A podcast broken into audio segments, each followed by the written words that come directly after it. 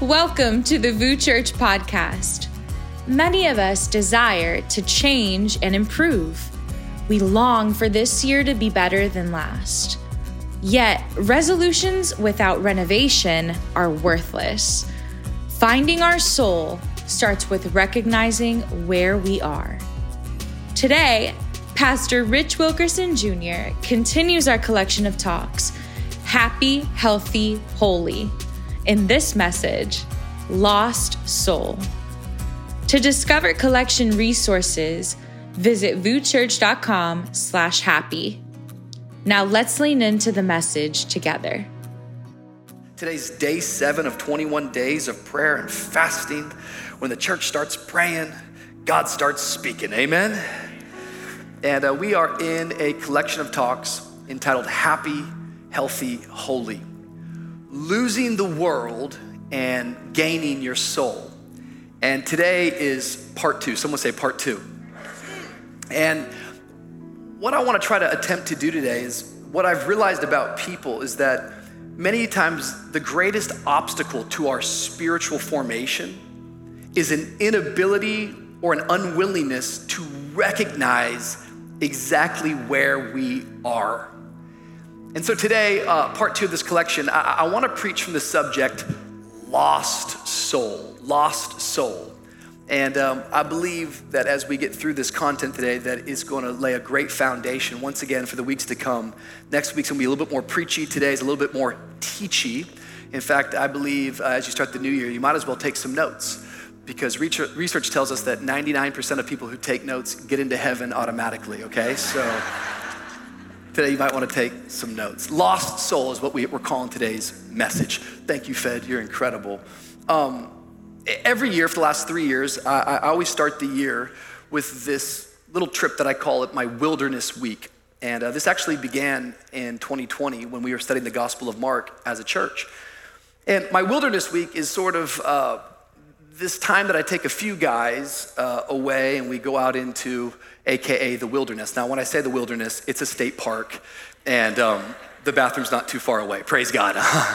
I'm from Miami. And, um, and it really was birthed out of a moment where I was wanting to go deeper into God's presence. And I was beginning to study things like spiritual practices, things like solitude, things like meditation, things like fasting, leave it to me, right? Like I invite people for my solitude trip. You know, that's totally me, right? Like that's when you know you're an extrovert. Hey, do you want to go and do solitude with me? Um, so every year I've taken a few guys and we go out into Georgia and we do a wilderness week. And honestly, it's been one of the greatest, um, one of the greatest things I've done for my soul, for my soul.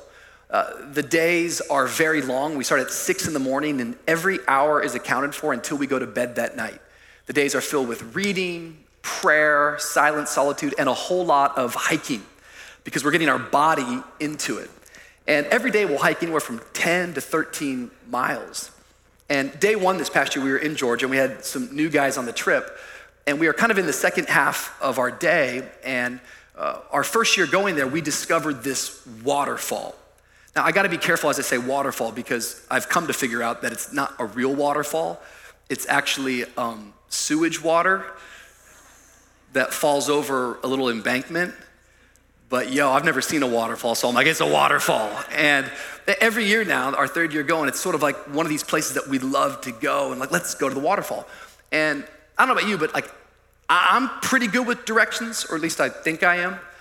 And so we got there, we started hiking, and I was telling the guys, I was like, guys, you know, I'm the leader, so trust me. Um, I want to take you to the waterfall. Get ready. God's going to speak to you at the waterfall. And um, we started going, and we are you know, 20 minutes on the trail, and one of the guys is like, Rich, I don't think this is right. I said, Trust me, I know where we're going. I'm taking you to the waterfall. And we went another 15 minutes. Another guy was like, Hey, man, I think we're off course. I said, Bro, I know where I'm going. Trust me. Anyone like me, the more lost you get, the more confident you become like my ego starts to, you know, be at play. I'm like, stop, I got this, I got this, you know? We're now 45 minutes in, and like everyone's like, Rich, we don't know where we are. I said, guys, trust me, I know where I'm headed. It was right about that time when all of a sudden I see lightning up in the sky and I hear that thundering sound and rain begins to fall. We are in the middle of nowhere, and all I can hear in the back of my mind is that old 1990s TLC song. Don't go chasing waterfalls. Please stick to the rivers and the lakes like you. Conviction hit me because I had to go, guys, uh, I don't know where we are. And we are now in a storm. How many of y'all know it's one thing when you can't find your destination, it's another thing when you have to come to terms with, I don't know how to get home. We were so lost, and I had no idea how to get back to the camp. We didn't know where we are. Our cell phones were barely working. We're trying to get GPS going the entire trip. We're supposed to leave our cell phones. Thank God one of the guys broke the rules, had a cell phone. It's, it's thundering, it's lightning, rain is following, and we don't know where we are. How many of y'all know it's really hard to get home if you don't actually know where you are? And I suppose today, as we're on this part two of this collection, I just want to start by asking you a question Do you know where you are? Are you happy? Are you healthy? Have you even asked yourself the question starting this year Am I holy? Am I soul good? Because if you don't even know where you are, it's very hard to try and get to the place that you're called to be. And today, I wanna, I wanna start with that premise. I want to talk about your soul. I want to get to the heart of who you are. This collection is not about just adding a bunch of to dos, but rather it's examining who we are on a soul level. Let me just remind some people out there you are a soul. I love what George MacDonald said. He said, uh, You don't have a soul, you are a soul. You have a body. The soul is the realest thing about you. Pierre Teilhard said it this way He said, We are not human beings having a spiritual experience, we are spiritual beings having a human experience. The realest you is your soul. But as we talked about last week, which I think sometimes in church we can just sort of preach at people and it kind of just goes over our head. The revelation that we must work out of is this is that you can't manage what you don't understand. And so many of us, we have no idea what does that mean I'm a soul? I know I have a body. I can feel my body. I, that's here. I know if I'm overweight or underweight. I, I, no one's ever underweight, really, right?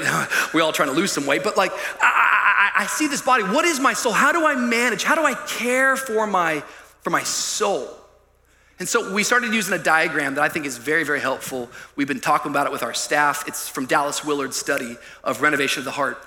And he breaks down the soul into multiple layers. He starts at the very core of who you are, which is what we want to talk about a little bit today, which is our heart. Everyone say heart. Your heart, scripture says, uh, above else, guard your heart, for it's the wellspring of life. We're not talking about the muscle that pumps blood to your body. We're talking about your heart, which is the core of you. And other words that would be associated would be will and spirit. You have a spirit.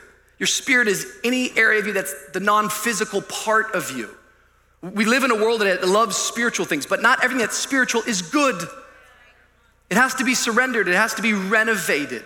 But from the heart, he would say, part of your soul is your mind. And your mind would be your, your, your thoughts and your feelings. Next week, I'm gonna talk all about this. Because some of us, we don't like the way we're feeling, but the only way you're gonna change the way you feel is by changing the way you think. And so we need to renew our mind. But then he says it's your body, which is this third layer, which I think is so important. Part of the reason why on our wilderness week we take some time to hike is because we want our body to be submitted to our will. See, exercise is not just about vanity, exercise is about sanity. This morning I got up and I ran six miles, and I wasn't just running so that I could have good cholesterol, I'm running that I might be a good husband. I'm running that I might raise some good kids. I'm running to declare I. I'm not gonna let this body dictate my heart. See, if we're gonna discover where we are today, we're gonna have to realize that you as a human being are far more complex than you give yourself credit. Like, you're way more complex than whatever New Year's resolutions you put down. You're much more dynamic than your Instagram feed. You're far more valuable than whatever your job title is and what your bank account says today. You are a soul. This next layer, Dallas would say, goes to your relationships. And I would use words like your relationships could suggest anything of your family of origin, the family you were born into, or your family of choice, the community of people that you put around you. I don't think about it much, but the people around me are shaping and forming my soul. And this outer layer, Dallas would say, is the soul, that, that all of these things overlapping and intertwined are the soul. The soul is every one of these things. And soul care is figuring out how to get these things integrated and working well together. But many of us, if we're ever gonna begin to understand how to get into what God's called us to do, we're gonna have to begin right here at the heart, the will and the spirit. Last week we looked at Matthew 22. Let me read you Matthew 22, but let me read it out of Luke's gospel, Luke chapter 10, verse 27. This is what Jesus says is the greatest command. Because as I start this year, I want God's will in my life, but I'll never get God's will if I don't obey his way. And here's his way. He says, He answered, This is the greatest Love the Lord your God with all your heart, with all your soul, and with all your strength, and with all your mind, and love your neighbor as yourself. Notice what Jesus is doing here. Jesus is teaching on a very, very deep level. He says, You wanna know what the greatest commandment is? It's what we were singing. I wanna give you everything, God. Everything is my soul. Love God with all your heart. That's your will and your spirit. Love God with your soul, your entire being, your relationships. Submit all of that over to God. With all your strength, that's your body. With all your mind. When you get that order right, now it's gonna put you in a healthy place as you secure your mask before the plane crashes. Now you can go and love other people the same way you are looking after you. Soul care is not selfishness, soul care is stewardship. Can I get a big amen out there? Come on, somebody put their hands together today.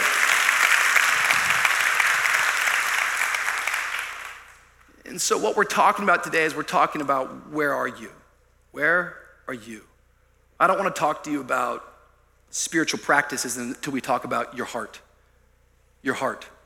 And what I'm learning that I think is so fascinating is that you will never understand redemption if you don't first understand creation. See, this command that Jesus gives is not a new command. Love the Lord your God with all your heart, soul, mind, and strength. That, this is not something new. He's actually redeeming something very old. You and I were born and created to be in relationship with an almighty God. I firmly believe that anybody who's living today who has not surrendered life to Jesus, I don't care what it looks like on the outside, there is something on the inside that is disintegrated, that, that, that's, that's not working together, that's not actually fulfilling its purpose because I was designed to give glory to God. And so, if I'm ever gonna understand what Jesus came to redeem and restore, I actually have to know what the original state was all about. I have to understand creation before I can begin to even tell you about redemption.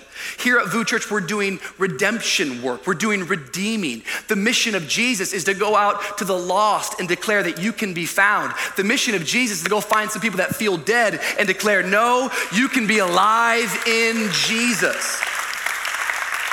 But what am I being restored to?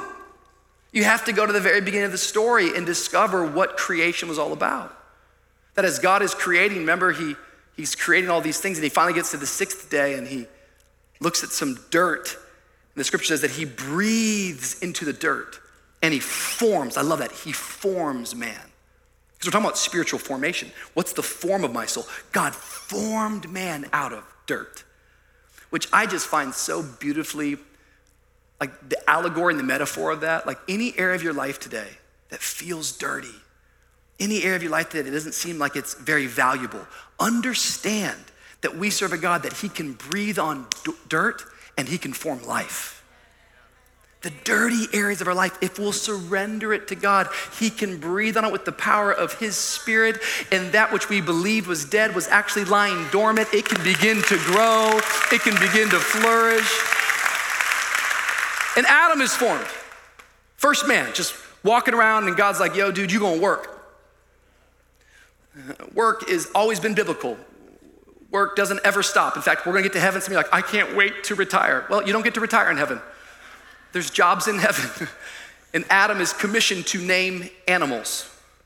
Now, I don't know how long it takes to name all the animals, but Adam was out there working, naming stuff rhinoceros, giraffe, platypus, cat, dog, bee. I've always laughed. It's like, you know, this was a man naming these animals. Because, guys, we start strong, but we get tired. That's not a name of an animal, that's a letter in the alphabet, homie. Somebody get this dude a helper quick. He needs a woman in his life. And what does God do? God says, It's not good for man to be alone. Puts old boy to sleep, and from his side, he takes part of his rib and he forms Eve. Women are to walk alongside a man, not beneath, not above, alongside the man to help in the work of the Lord. Bro, you need some help naming these animals. You need some help taking care of this garden. In February, Don and I are going to give an entire collection to team preaching regarding marriage and relationships because we need to redeem the original state and the creation and the origin story of why God designed us and how He designed us to co labor together, not to suppress, not to use power against each other, but to accomplish something good in the earth. Two are better than one. One can put a thousand to flight, but two can put 10,000 to flight. Pity the man who falls and has no one to help him up. When I fall, I got my rib coming to help me up. Sometimes I just call her my McRib. and they begin to work together. But then there's this beautiful verse in Genesis that God would walk with Adam and Eve in the cool of the day in the garden. There's this other verse that one of these days I need to give it a true treatment because it's actually so encouraging and beautiful. As I say it right now, it almost kind of lands in a weird way. But the scripture says that they were naked and felt no shame. Someone said amen. you say, why do you bring that up?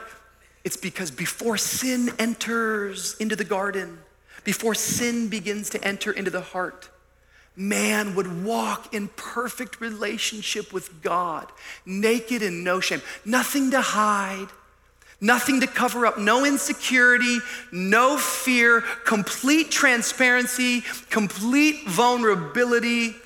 This is who I am. But God, remember, He has one rule. Someone say one rule. He has one rule, which is do not eat from the tree of the knowledge of good and evil, but rather eat from the tree of life. There's just one rule, like just one. But how many of y'all know when you break a rule, it just creates more rules? All the parents know this, right? Like, as soon as your child breaks a rule, you have to give them more rules. And so rules grow out of sin. God only had one rule don't eat from that tree. Just don't eat from that tree. Trust me, I will provide for you. I'm the one who gives you the garden. Trust me. Walk in relationship. You want my will, obey my way. My way is I want to provide. I just want you to receive. You don't have to initiate. You don't have to, all you have to do is obey, and I will provide for you. But one day, Eve is just walking through the garden, just doing what she's doing, you know, just looking at tree. My goodness, look at these trees. And the snake comes out Evie, how you doing? What is she, a Ruff Ryder now? You know, like. and how does he tempt? Did God really say not to eat from this tree? Don't you know if you eat from this tree, you will become like God? See, this is the heart of all sin.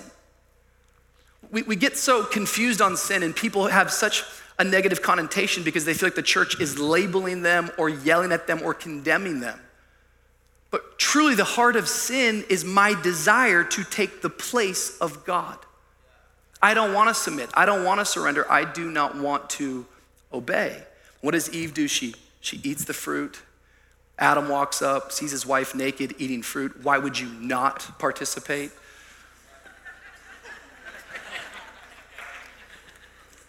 Come on, like, everyone's like, Adam's an idiot. Yeah, me too, bro. Like, yeah, I'm in, you know, like, what's up, you know? I'm down. I'm, I'm down for the cause. What are we eating, you know? And so, um, with it, sin enters the, situ- the entire circumstance. And, and with it, the depravity of man begins. The ruining of a soul, the disintegration of the mind, the body, the will, it all begins to break apart. John Calvin, the great Reformed preacher, he said it this way He says, The surest source of destruction to men is to obey themselves. To, to obey themselves. And in this moment that they eat this fruit, the first sin only perpetuates more sin. You're like, Rich, I don't really get it. Wait, like, so eating fruit is what's messed up my soul? It's not the act of eating fruit, it's the act of not trusting God. It's the act of removing God from his rightful position that begins to deteriorate the condition of my soul. My soul is trying to integrate all of these things, but sin shatters my soul and sin, sin ruins my soul and it begins to disintegrate the very fiber of what it means to be a human being. That's why, as you study it, it's amazing, right? Because it's like Two chapters in, creation is beautiful. Wow, look at this garden. Look at this loving God who walks with his creation. Look at the beauty of a man and a woman walking naked and no shame and having authority and having dominion. But it's just two chapters in before the creation begins to malfunction. It's like it's just chapter three, bro. Here we go. And notice, right? Like I always say it this way the first sin's eating fruit. What's the second sin? Homicide. The children of Adam and Eve, Cain kills his brother. Why? Because unaddressed sin doesn't get better, it gets worse. And what does every human being inherit from great grandma and grandpa Adam and Eve? That when we sin, what do we do? We do what they did. We try to hide. Ha ha ha. Let me find some leaves or some animals' clothes and I'm naked. Whoa, what am I doing out here naked? I'm good. Blessed and highly favored. How you doing? We start to hide the condition of our soul. But listen to me. God can't heal that which you hide. Adam, where are you? We're hiding. Excuse me? Hiding. Not a good hider, by the way, you know. God has to come and find him and says, Why are you hiding? It's because we ate the fruit because we, we obeyed ourselves instead of you. What I'm trying to get at is that every one of us, the starting point to spiritual formation, the starting point of surrendering our heart over to God, is the recognition that our soul has been ruined. That our soul is completely damaged, that sin ruined us, it, it disintegrated us, it, it, it separated us, it's shattered us. Some of us, we have these little Pinterest slogans like, trust your heart, man. Really? Because Jeremiah said this about my heart, about my will. He says, The heart is deceitful above all things and beyond cure. Who can understand it? But we just kind of keep putting it on graphics. Trust it. Not if it hasn't been renovated. Not if it hasn't been surrendered. Not if it hasn't been redeemed. And see, this is what I firmly believe today. I believe that resolutions without renovation are worthless. And so I'm, I'm, grateful that you're here and I want to inspire and I want to motivate you for 2023 and I want to declare happy, healthy, holy over you. And I can't wait to get to next week's message and I can't wait to get to the fourth week's message. But if I'm going to be honest with you, I have to start here. Do you know where you are? Do you know how bad the news is? It, you're ruined from the inside out with Jesus. We're completely shattered. We're completely separated, and we desperately need help. Our heart is deceitful. Our will, sin has got in and it's enslaved our will. It has formed our spirit away from God and it goes back to our own evil desires. Look at what Psalm says Psalm chapter 14. This sounds a lot like Romans chapter 3. The Lord looks down from heaven on all mankind. That's everyone, that's all of us, to see if there are any who understand, any who seek God. All have turned away, all have become corrupt. There is no one who does good, not even even one. See you next week, church. Like, not very encouraging. Pretty scary, pretty heavy, pretty dark. But if we're being honest, just think about it. Think about when you're watching the news I find it fascinating how shocked and outraged we become when we see bad things happen on the news. Oh my God, I cannot believe they did that. The reason why we're so shocked is because we're not aware of where human beings really are if they haven't been surrendered over to Jesus. The soul has been ruined. We ought to find it shocking when something good happens.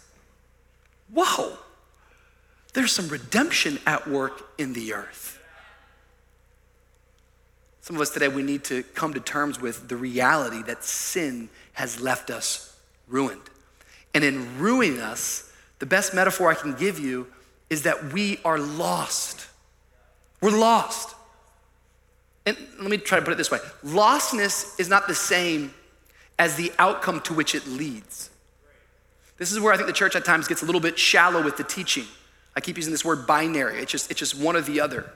Many times we think that lostness just means heaven or hell, and it certainly does.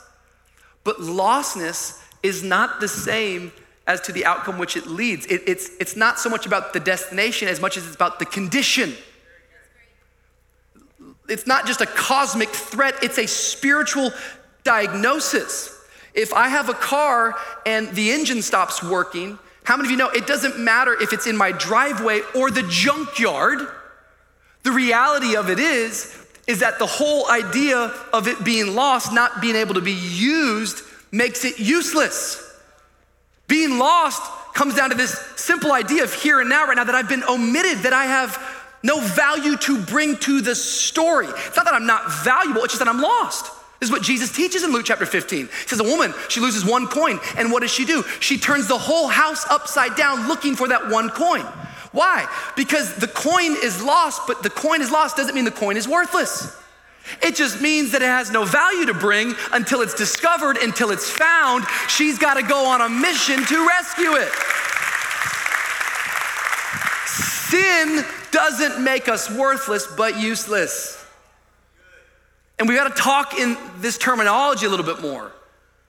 That if my heart has not been renovated, I don't care how many resolutions you make. What good is it to paint the house if the foundation is corrupt?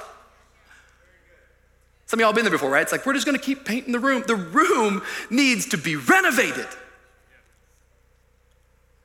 And as we start this year, what a tragedy it would be to keep looking at everyone else around you and say, hey, hey, trust me, I know where I'm going.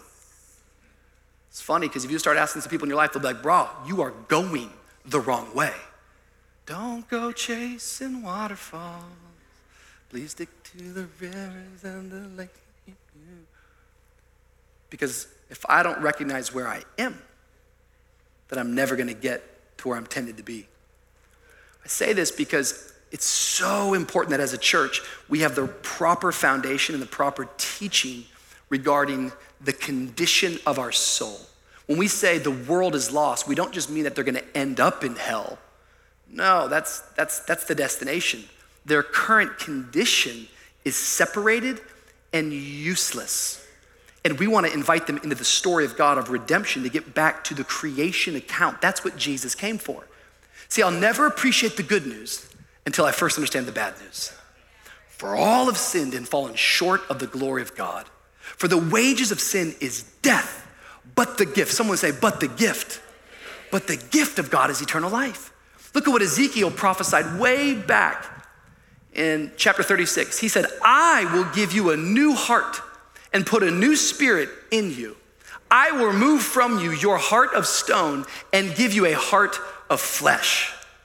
And I will put my spirit in you and move you to follow my decrees and be careful to keep my laws. This is one of my favorite Old Testament prophecies about the redemptive work of Jesus because what it does is, is it puts the emphasis not on you, but on Jesus. See, the gospel doesn't make me proud of me, the gospel makes me proud of Jesus. Because notice how many times the scripture says, I, I, I, I, I, I. What do we contribute to our salvation story? We contribute a surrendered heart full of sin. But as soon as we do that, the grace and mercy of God invades our life, begins to renovate, takes our heart of stone, replaces it with a heart of flesh, puts in us brand new desires. God gets the glory. And the more you follow Jesus beyond salvation, you step into this word called sanctification, where this process of His Spirit fills you. It's not your spirit leading, it's His Spirit leading. At the deepest part of who I am, the core of who I am, my heart, my will has been completely surrendered to God, and with it now, my desires begin to change. Just do, I, some of you are fasting right now. Man, I miss bread seven days in. Pray for your boy. God, I need it. I need it. I need it. Jesus, Jesus, Jesus. Um, we, we start eating clean. And what happens when you eat clean for a while? You just eat clean for 21 days. What you'll do is you could go down to McDonald's and someone could offer it to you, but you might put it in your mouth. And if you've eaten clean for 21 days, that thing could make you sick. You taste it, I don't, I don't even want that anymore. This is what happens with a renovated heart that you begin to say, Oh, my desires have actually changed. I used to love my sin, but now I cringe at my sin, not because I'm so afraid, but because my desires have so changed. See, Jesus came on a rescue mission to redeem. When he gives you this command, love me with all your heart, soul, mind, and strength, it's not a new one, it's a redemptive one. This is what you were created to do. So, whatever you're doing right now, if you're not doing that, it will not satisfy. It will not lead you to a place of happiness, health, and holiness. I wonder as a church, what would happen if you and I started to see the world not just with the eternal destination in mind, major driver, but what if we started to see people going, they're lost, they're not happy, they're not healthy, they're not holy? And Jesus says, I- have come with a plan to redeem you. It's gonna be my life for your life. I will die so you don't have to. I'll pay the price for your sins so you don't have to. But when it comes to God and when it comes to soul care, what I've learned is that many times people, the starting point for our heart to be renovated is, is to repent. Repentance is about renovation. Repentance is about recognizing I'm coming out of hiding. I ate the fruit. My soul is disintegrated. I've come out of hiding. I can't do this on my own. I need you to fill me. But a lot of people, they don't actually want real forgiveness. They just want to get out of trouble. This is Hosea chapter 7. Good verses for us to go back to. And God speaks through his prophet. He says, Woe to them. Who's them? It's us, it's people today. It's the prophecy exists for you and I. Woe to them. Woe to people because they've strayed from me. Destruction to them because they have rebelled against me. I long, here's the word, to redeem, to renovate. I long to redeem them, but they speak about me falsely. They do not cry out to me from their hearts, but wail on their beds. They slash themselves, appealing to their gods for grain and new wine, but they turn away from me. Picture, he says that there's a lot of people that cry out and they complain about their condition, but they're unwilling to surrender and repent from their heart. From their heart. In week two of our collection, I know it's a bit heavy, but it's, it's, it's, it's in order for holiness to erupt in our house. God is not to be played with. He's not a guru, He's God. God is not mean, but He is dangerous. I think sometimes it's like people like today, it's like, man, the church and God, man, full of rules, bro. Crazy. God's always putting rules on my life. It's kind of like interesting though, isn't it? Because like if you go to a nuclear power plant, what are the rules? Quickly tell me. Yeah, there's gonna be rules at the nuclear power plant. Don't sit there, bro. You ain't gonna wanna touch that, okay? Put a helmet on. Why? Because the nuclear power plant isn't mean, but it is dangerous. And a holy God is not mean, but he's dangerous. He's not one to play with. He has a plan. But if you're ever going to get that will to show up in your life, it will require you to obey his way. He doesn't have rules to limit you, he has rules to free you. He doesn't have rules to oppress you. He has rules to protect you. Come on. He doesn't have rules to hurt you. He has rules to save you. Somebody make a little bit of noise today. He's got a plan, a plan to save and redeem your soul.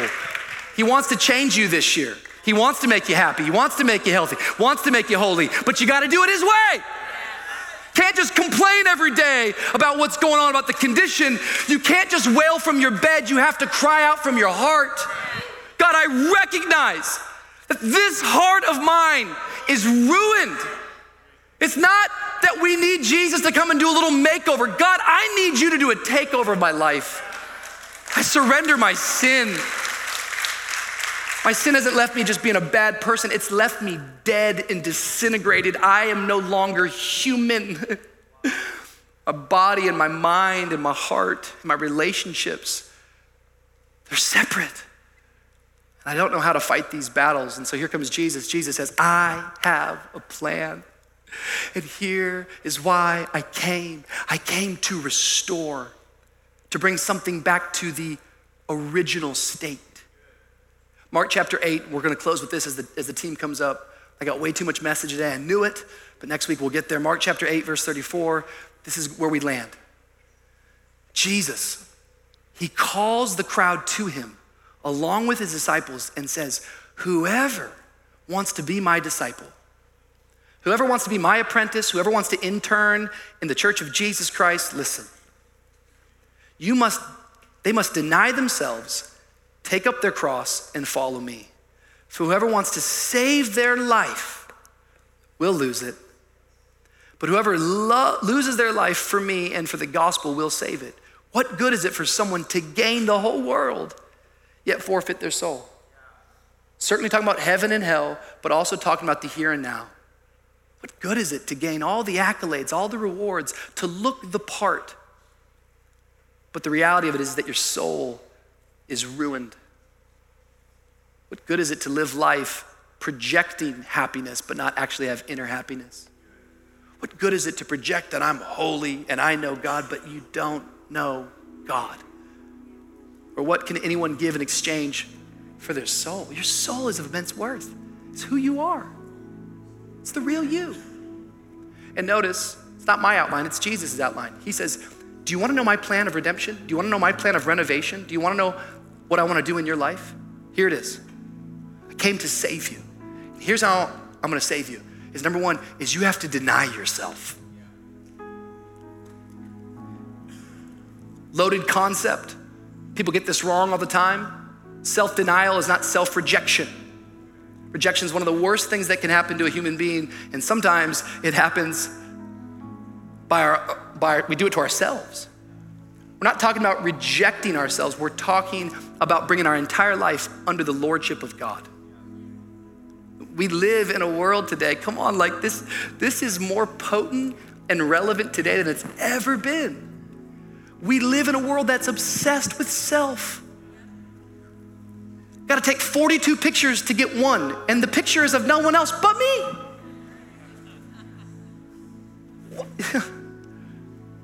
After it's been photoshopped, after it's been corrected and filtered, it's this is the selfie generation. And let's not be like all hard on like Gen, you know, Gen Z and millennials. Like, I don't, dude, if you're 65 in this room, what, next time someone brings you a group photo, where do your eyes go first? Whoa, I look bad. You look right to you. Why? Because the heart is deceitful. The heart is self obsessed. And so I have to deny myself. One of the beautiful things about how God has created this world that he he has a beautiful divine order. I think marriage is part of his divine order. not saying that everyone has to be married. I wrote an entire book about singleness, and uh, it's not what I'm going at, but it's beautiful how God will bring people into our lives to remove and discard the selfishness from our lives. I'm 38, got three little kids, been married to the same woman for 16 years. It's funny because we do family pictures every year, and guess, guess who is last on the totem pole of what they look like in the family picture? Dad. It, we don't care what dad looks like. It's about those kids. It's about my wife. It's God's divine order of ridding me of myself because when I am at the center, when I am at the top, God is not placed in his proper order. He says, deny yourself, but he says this he says, take up your cross. Cross was an instrument for execution, and it was the Romans' favorite way to put a prisoner or a criminal to exert their power over that person, that as they carried their cross, I mean, there's nothing more submissive than this that I'm not just going to die, but I am actually submitting over to the authority at hand. And carrying your cross is not an occasional thing, it's a daily thing. So Jesus doesn't just say, deny yourself one time at the altar, do that at the start of the year, and then we'll see you again next year. He doesn't just say, join us for Christmas or join us for Easter. No, it's a daily decision. I deny myself, but then I take up my cross and I'm carrying that cross until one day I am brought before an all righteous God and I am declaring to a world that I am not living for my own self gratification. I'm not living out of my body and my desires, but rather I am submitting myself over the Lordship of Jesus. And I want you to write this down because this has been sticking with me for the last two weeks when I read it by Dallas Willard. He said it this way Dallas Willard said, Being dead to self is the condition where the mere fact that I do not get what I want does not surprise or offend me and has no control over me. This is how I give my heart to God. Deny yourself, take up your cross. And lastly, what does he say? He says, Follow me, follow Jesus. Follow Jesus. Follow him. Following Jesus is not like a three step course. You know, I don't go to class and like, now I'm a follower. No, like following Jesus means following him. You're like, Rich, I don't really know what does that look like. Well, I think practically that means you have to be with Jesus. That's why next week we're gonna start talking about some of these spiritual practices. That's why we're offering spiritual practices to you this week 21 days of prayer and fasting. Prayer is how you spend time with Jesus. I'm glad that you're in the company of saints today. I'm glad that you're here in church watching online, but we have to learn how to just be with Jesus. This is why we practice things like silence, why we practice things like solitude. Because I'm getting alone with my maker. I wanna follow him. And if I'm gonna follow him, I have to actually be with him. I have, to, I have to learn from Jesus. That's why we study the Word of God. That's why today it's not just my own ideas, but it comes from the Word of God because God's Word begins to cleanse my heart. God's Word begins to form the way that I see the world. I start to learn from Jesus, but then as I begin to live this out, I start to see the world the way that Jesus sees the world. But then lastly, to follow Jesus, you have to do what Jesus did. You have to do what he did. What did he do? He forgave. He served. He gave generously. At some point, the fruit begins to show up because as I follow Him, I look more like Him. Do you know where you are today? Do you know where you are today? I'm gonna preach about your mind next week. But man, if you don't actually start with this fundamental truth that without Jesus, I'm ruined, like He didn't come to enhance your life, He came to replace your life. Do you know where you are? Over the holidays, I went uh, to visit my parents. They live up in North Miami, and I went and visited the uh, Aventura Mall. And I hadn't been to the Aventura Mall like in five or six years. And yo, these they've been renovating, they've been expanding. This place is, I might vacation next year at the Aventura Mall. Like, I get a timeshare here? How large is this place? And I used to know that mall pretty good in high school, kind of getting around it, but now, bro, I mean, they've added wings and it's big and it's massive. And we were getting ready to leave, and I couldn't find how to get home. I'm so grateful that the mall has this big map. And as you go to the big map, it doesn't just tell me where everything is. The most important thing it does is it has a little red dot and it says, You are here. Because if I don't know where I am, I'm never going to be able to get back to my car. And I thought today, before we sing, before we worship, I thought today some of us, you say, but Rich, I don't know where I am. This is what I love about our God. You might not know where you are, but He knows where you are.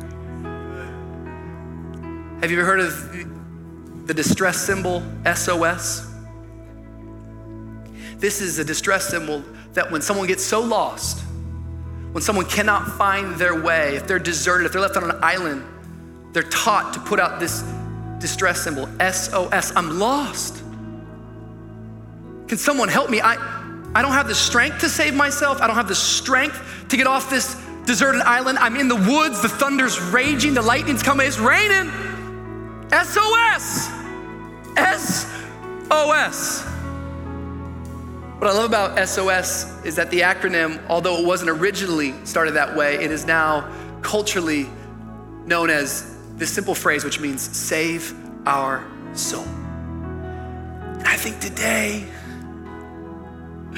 week two of our collection, Happy, Healthy, Holy, if you would be honest with yourself, some of you today, you need to put a distress signal towards heaven you need to say, SOS, God, save my soul. I need to be saved. I need to be rescued. I've gotten off the path. I don't know how to get back home. But God, I trust that you are good and merciful and you love me and you will come and find me. I can't find you, but you can find me. Stand to your feet all over this place, city all over this room today, why don't you just lift your hands towards heaven? We're just gonna sing this song. I asked the team just to sing verse two, because I still get caught up in the future. And sometimes I get worried, but today is not a message for the new person, it's the message for the old person. Because God, I wanna love you this year with all my heart, soul, mind, and strength. Not a new commandment, but something very old that needs to be redeemed. So, God, I offer up once again SOS. God, save my soul. I don't just want some good tips and I don't want some good principles. I need to be redeemed and I need to be restored. And so I surrender the inner parts of who I am over to you. Thank you for listening to today's message. At VOUS, we believe we weren't meant to do life alone. We've been created with a unique purpose and designed to live in relationship with Jesus. If you've never surrendered your life to Him, we want to create an opportunity for you to do so today. If you want to say yes to Jesus, would you pray this with me? Dear Jesus, come into my life. Be the Lord of my life. I trust you with my past. I ask that you guide me in my present, and I even place my future in your hands. I'm yours, Lord, now and forever. In Jesus' name, amen. If you made the decision to follow Jesus today, we want to partner with you in the next steps of your faith journey. Go to vouschurch.com slash online. We love you.